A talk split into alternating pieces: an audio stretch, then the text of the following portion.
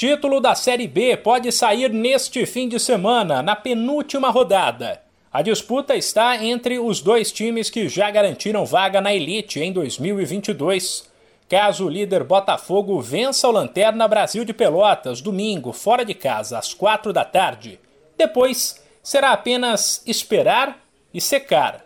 Isso porque o vice-líder Curitiba, também em casa, passará a ter a obrigação de vencer o CSA às 7 da noite no horário de Brasília.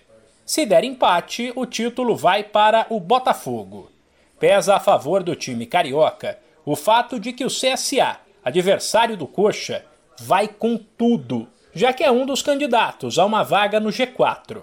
Para que o CSA, sétimo colocado, entre na zona de classificação nesta rodada, ele vai precisar de uma combinação de resultados Além de vencer, terá que torcer por tropeços do Havaí, que às seis e meia de domingo visita o Náutico, do CRB, que às seis da tarde de segunda recebe o Vitória, e do Guarani, quarto colocado, que na segunda às oito encara em Campinas ninguém menos que o Goiás, que é o terceiro.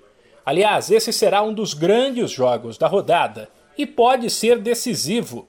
Isso porque o vencedor tem grandes chances de carimbar o passaporte para a Série A.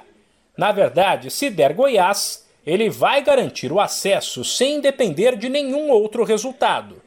A briga pelas duas vagas ainda em abertas na elite está assim: Goiás com 61 pontos, Guarani com 59, Havaí 58, CRB 57 e CSA 56.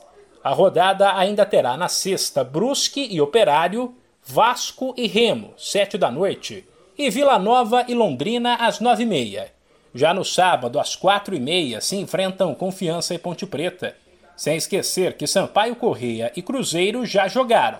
Se perderem nesta rodada, Londrina, Vitória e Confiança podem se juntar ao Brasil de Pelotas e cair para a Série C. De São Paulo, Humberto Ferretti.